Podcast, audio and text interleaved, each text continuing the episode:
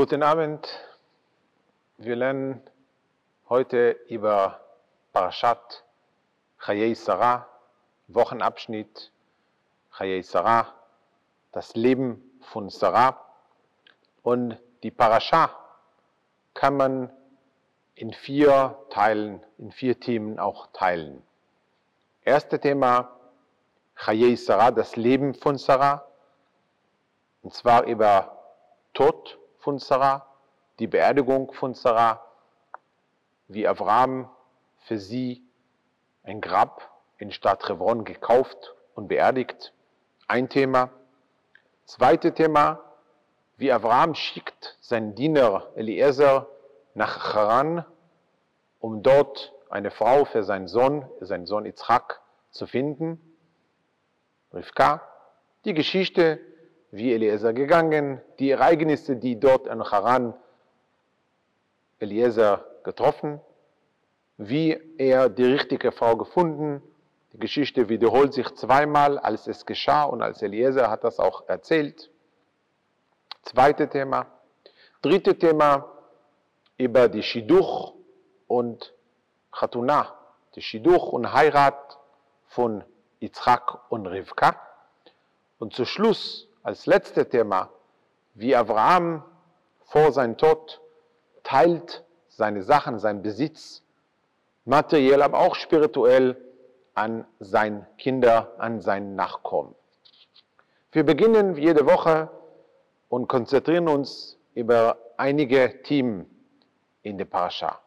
Und wir beginnen gleich mit dem Anfang. Die Parascha beginnt mit dem Satz, Vayu Chayei Sarah מאה שנה, עשרים שנה ושבע שנים, שני חיי שרה.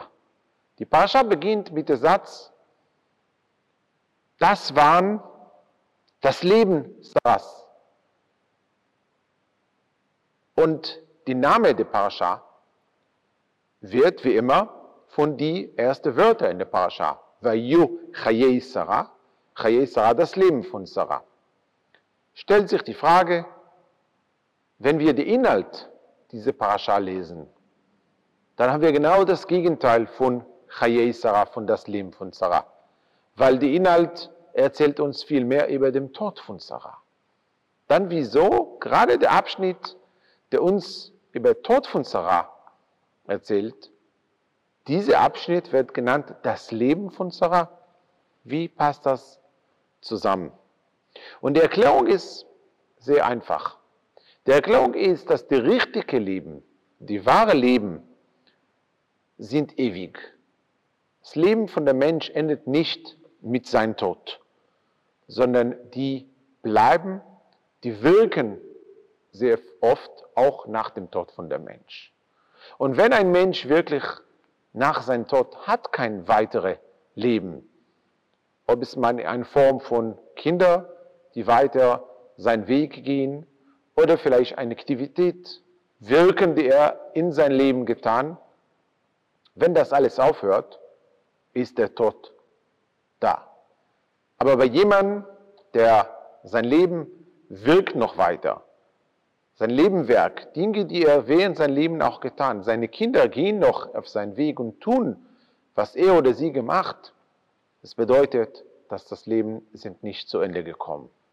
Bei Sarah, gerade in der Abschnitt, wo wir lesen über Yitzchak, wie Yitzchak hat eine Familie gegründet, wie Yitzchak hat Rivka geheiratet. Und auf dem Weg, Rivka hat ersetzt, was bei dem Tod von Sarah weggegangen ist, zurückgekommen durch Rivka. Das ist genau die Bedeutung von Chayei Sarah, das Leben von Sarah. Das Leben physisch ist zu Ende, sie ist gestorben, sie wurde beerdigt in Hebron, aber das Leben wieg, die Mission, die Idee, die Botschaft ist alles noch da, alles ist noch stärker geworden durch die nächste Generation und hat beweist, das ist auch die richtige, die wahre Leben. Wir bleiben noch in dem, in dem ersten Satz, was wir schon auch zitiert. So steht es in der Parasha, והיו חיי שרה מאה שנה, עשרים שנה ושבע שנים, שני חיי שרה. Es war das Leben Saras 100 Jahre, 20 Jahre und 7 Jahre, Jahre des Lebens Saras. Wenn man den Satz liest, etwas ist, stellt, also etwas erweckt bei uns die Frage. es war ein Saras Leben, und der Satz endet mit Shnei Chayei Sarah. Es war Saras Leben. Warum wiederholt die Torah in einem Satz eigentlich genau das Gleiche? Was will die Torah hier damit lernen? Und diese Frage stellt Rashi in seinem Kommentar und beantwortet mit einer sehr kurzen Antwort, Kulan Shavin Letova. Alle gleich an Güte. Alle Jahren von Sarah, 127 Jahre, möchte Rashi uns lehren, versteht Rashi von dieser Wiederholung in einen Satz und sagt, alle Jahre von Sarah waren gute, gleiche Jahre. Und das bringt jeder zu, zu fragen. Wir kennen doch das Leben von Sarah. Wir haben viel über Sarah letzte Woche gelesen. Hatte Sarah wirklich gute Leben gehabt? Sarah war schon zweimal, wurde bei Paro und bei Avimelech genommen, weil sie dachten, hier eine schöne junge Frau passt sehr gut zu Paro oder passt auch sehr gut zu Avimelech. Das ist keine schöne, gute Jahre. Wie lange hat Sarah gewartet, um ein Baby zu bekommen? Wie lange hat sie zu Abraham geweint und gesagt, ich möchte ein Kind haben? So viele Jahre gewartet und geweint, das sind gute Jahre. Und wenn, die ja, wenn es endlich geworden, dass ein Baby ist geboren, auch nach der Geschichte mit ihr Magd, mit Hagar, endlich ist das Baby da, was hört sie?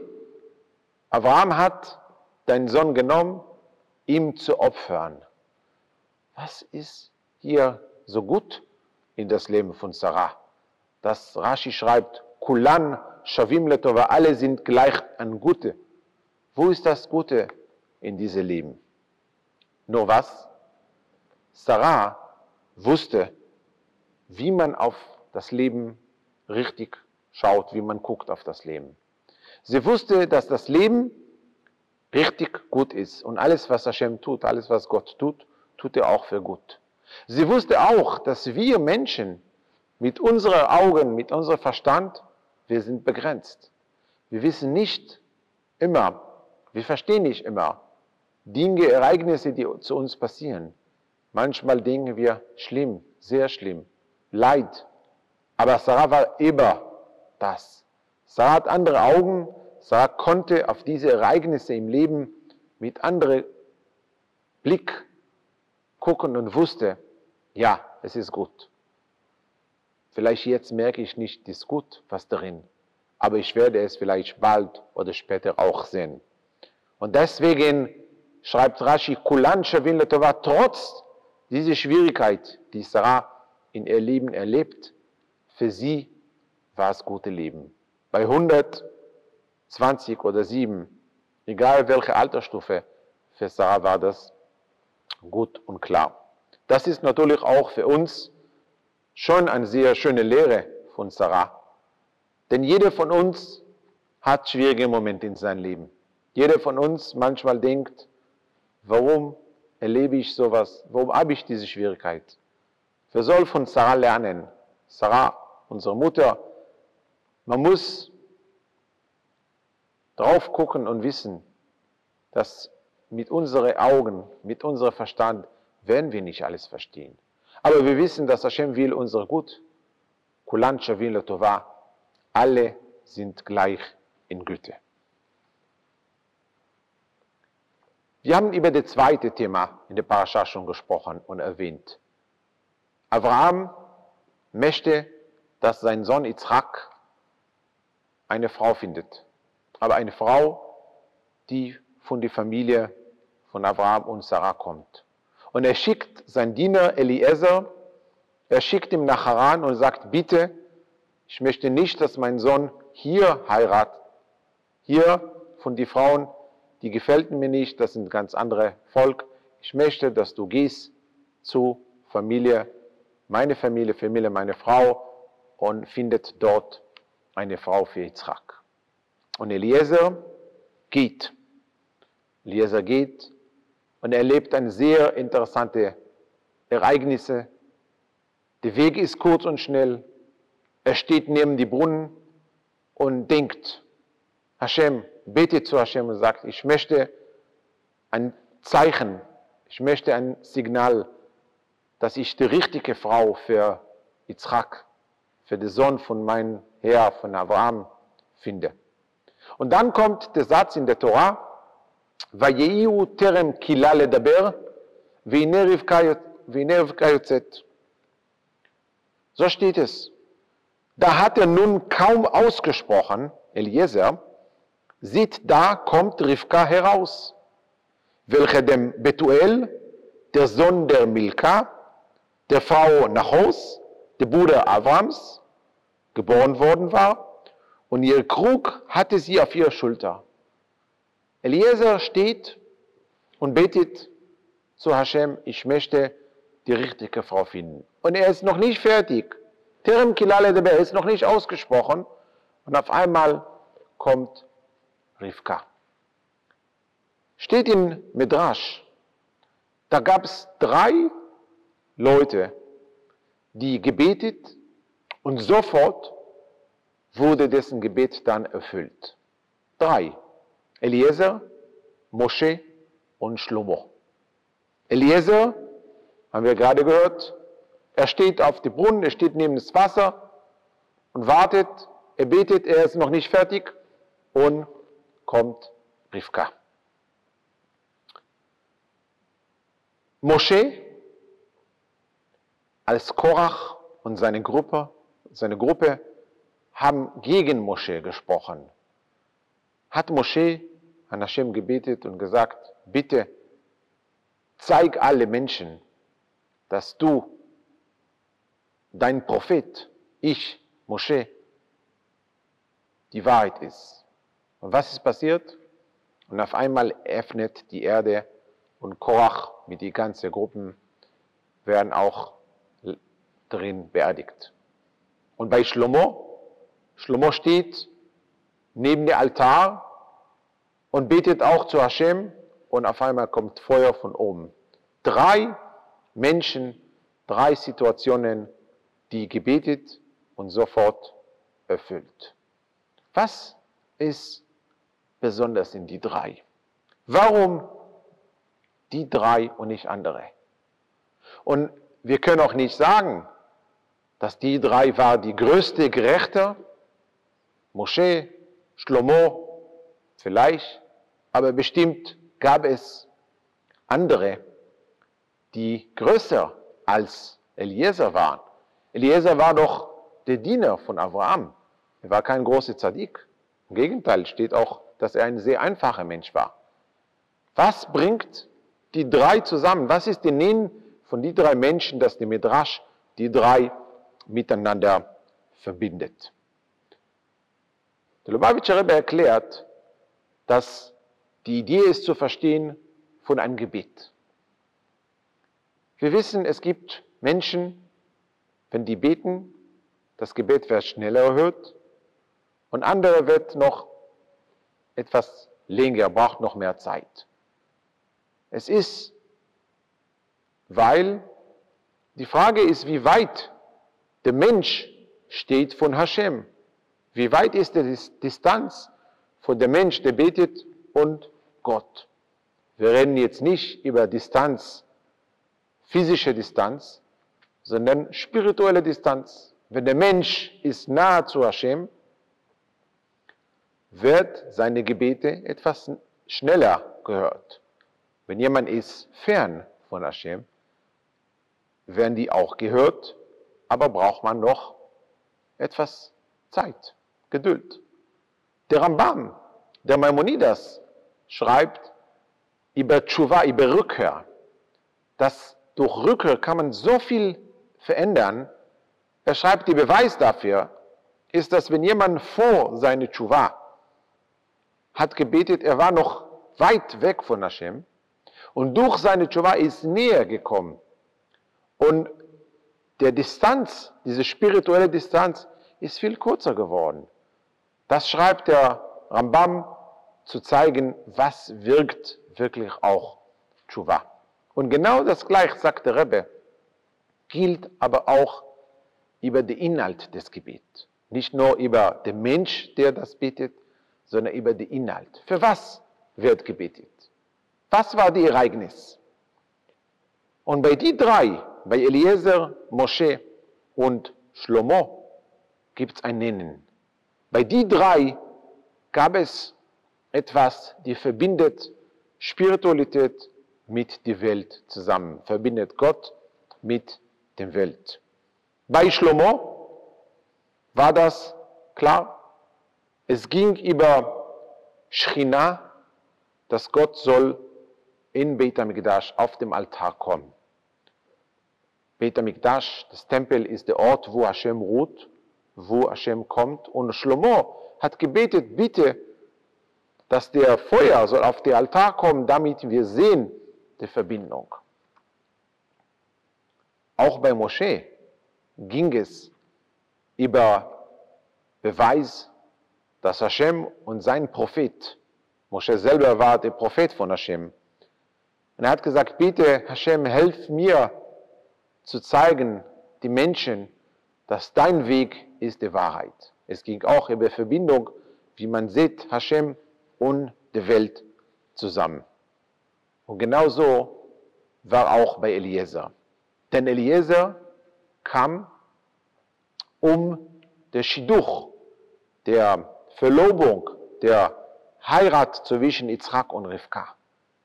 Yitzhak symbolisiert sein Vater, Abraham, Spiritualität, obere Welten, die sogenannte Ulamot Elionim. Rivka symbolisiert der Ort, von wo sie kam. Sie kam aus Haran, niedrige Welten. Was ist durch die Heirat zwischen beiden passiert?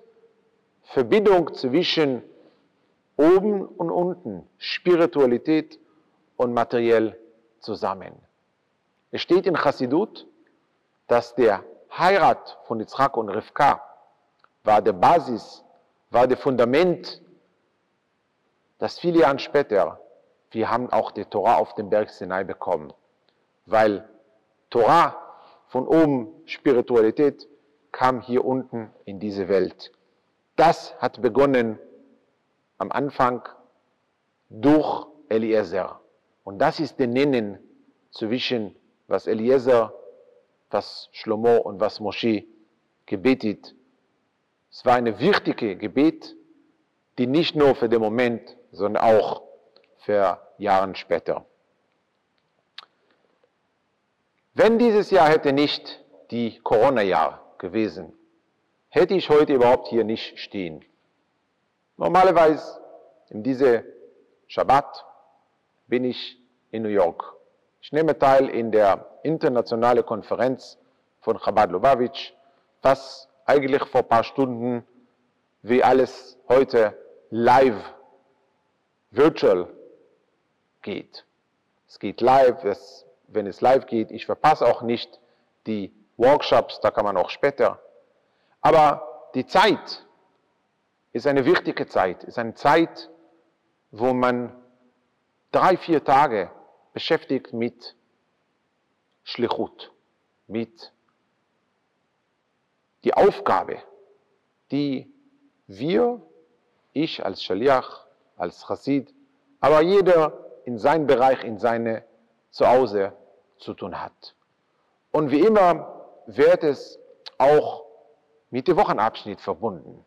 Denn wir wissen, was der Baal Shem Tov sagt, dass der Wochenabschnitt ist immer aktuell und lebendig. Wir lesen die Tora nicht wie Geschichte, die vor 3.000, 4.000 Jahren war, sondern heute.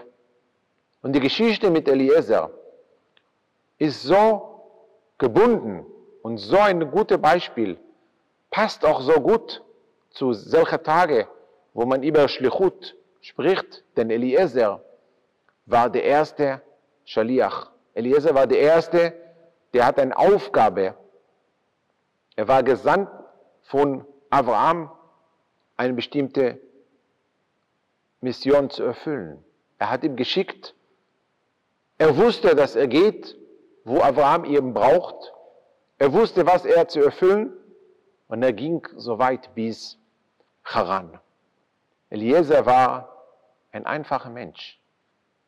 Aber trotzdem, durch sein Handeln, durch sein Schlichut, durch seinen Weg, hat er erreicht, wie ich früher erwähnt, die erste Verbindung zwischen Spiritualität und Materiell, etwas, die uns viele Jahre später die Kraft gegeben, auch die Tora. Das zeigt jeder von uns, jeder, ob es zu Hause, in der Gemeinde, egal wo er, egal was seine Aufgabe ist, jeder kann wie Eliezer sein. Jeder kann viel, sehr viel wirken durch seine Taten, durch sein Handeln. Eliezer findet Rivka nach einem Mittag- oder Abendessen zu Hause noch ein Gespräch mit den Eltern, mit dem Bruder,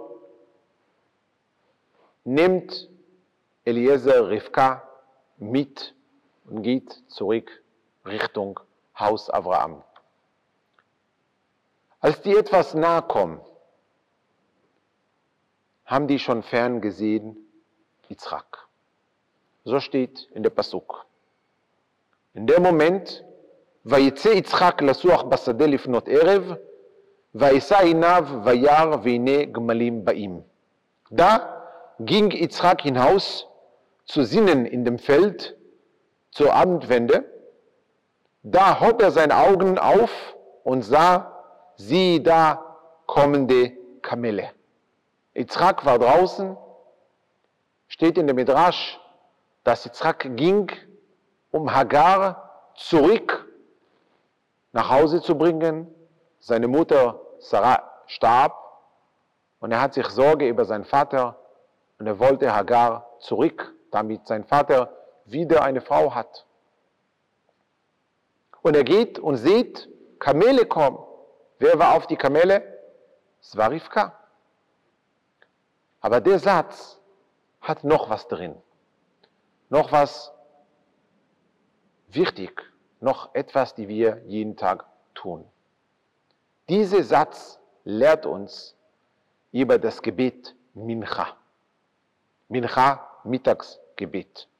Steht in Talmud, Traktat Brachot. Abraham hat das Gebet Shacharit festgemacht, gegründet. Yitzchak hat Mincha-Gebet gegründet, die wir Mittag beten. Und Jakob hat Abendsgebet, Arvit, gegründet oder festgestellt. Was ist Mincha? Mincha ist der kürzeste Gebet, aber vielleicht schwierigste Gebet. Gerade Mittag, wenn wir so viel zu tun haben, wenn wir in einem Termin sind, wenn wir in Arbeit sind, wenn gerade die Kinder nach Hause kommen, gerade jetzt aufstehen und Mincha, ja, mitten alles muss man aufhören, stehen und Mincha beten. Ich erinnere mich, mein Großvater hat in New York, in der Lower East Side, ein Geschäft betrieben. Es war ein sehr kleines Lebensmittelgeschäft.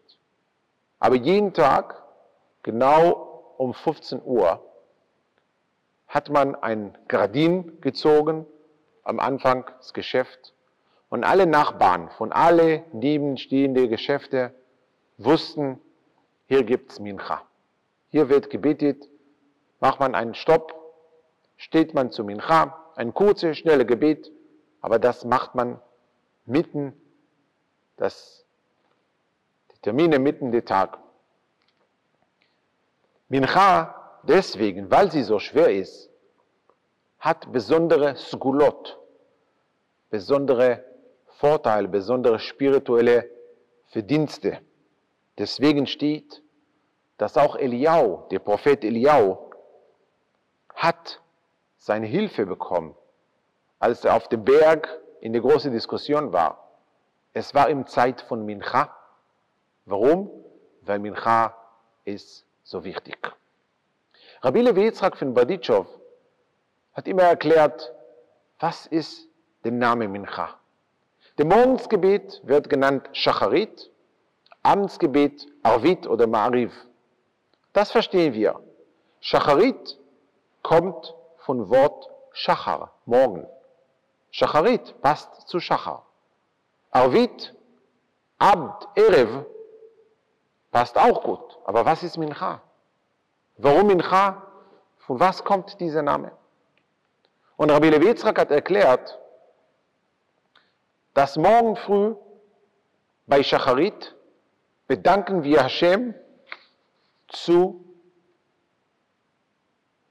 unsere, für unsere Leben. Wir sind geschlafen, wir haben unsere Seele wieder frischen zurückbekommen. Wir bedanken uns dafür.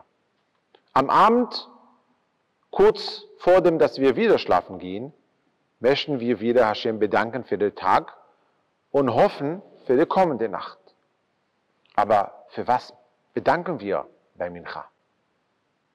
Rabbi Levitzrak hat gesagt, gerade deswegen, Mincha bedeutet Geschenk.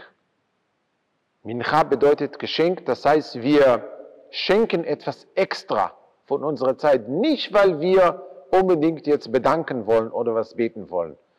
Freiwillig geben wir extra von unserer Zeit, beten wir Mincha kurz, mieten den Tag. Das alles kommt von Yitzchak, wie steht auch in unserer Parascha. Zum Abschluss möchte ich auch erwähnen, dass heute Abend, der 26. Tag im Monat Cheshvan, ist die Jahrzeit von Rabbi Raphael Cohen. Rabbi Raphael Cohen war einer der, der größte Hamburger Rabbiner, der vor 210 Jahren gestorben liegt, auch hier in Altona im Friedhof in Königstraße. Und ich möchte abschließen mit einer Geschichte über ihn oder von ihm. Er kam aus Litauen nach Hamburg. Er kam hier, wie viele Rabbiner damals, die haben gelehrt, die haben Bücher gedruckt und sind auch gekommen, weil Hamburg war ein Ort, ein bekannter Ort, wo man Bücher drucken kann. Und weil die haben Hamburg so attraktiv, so ein lebendiger jüdischer Ort gefunden, ist auch hier geblieben. Er war aber immer sehr verbunden in Vilna mit der Gaon von Vilna. Und ungefähr in diesen Jahren hat dort in Russland, Weißrussland, Litauen begonnen der berühmte Streit zwischen Chassidim und Mitnagdim, die mehr litwische Juden und chassidische Juden. Und Gesandten von der Gruppe Mitnagdim sind gereist überall und haben Unterschrift gesammelt von berühmten Rabbiner, dass die gegen Chassidismus unterschreiben. Und so kamen auch einige hier nach Hamburg und haben versucht, Rabbi Raphael Cohen zu überreden, schreibt auch du gegen Chassidim. Und er sagt, nein, das tue ich nicht. Die haben ihn versucht zu überreden und die haben gesagt, der Gaon von Vilna, ein Gottesengel, hat auch unterschrieben. Und er hat gesagt, du sollst auch machen. Gottesengel, warum machst du das nicht? Rabbi Raphael hat die Leute geantwortet und gesagt, erinnert euch über die Geschichte aus der Torah über Abraham und Yitzchak. Abraham hat eine Aufgabe von Hashem. Hashem sagt ihm, nimm deinen Sohn, Yitzchak, der Sohn, das du so liebst, nimm ihn mit auf dem Ort, wo ich dir zeige, und scherte ihm als Opfer. Abraham hat Yitzchak genommen und gegangen.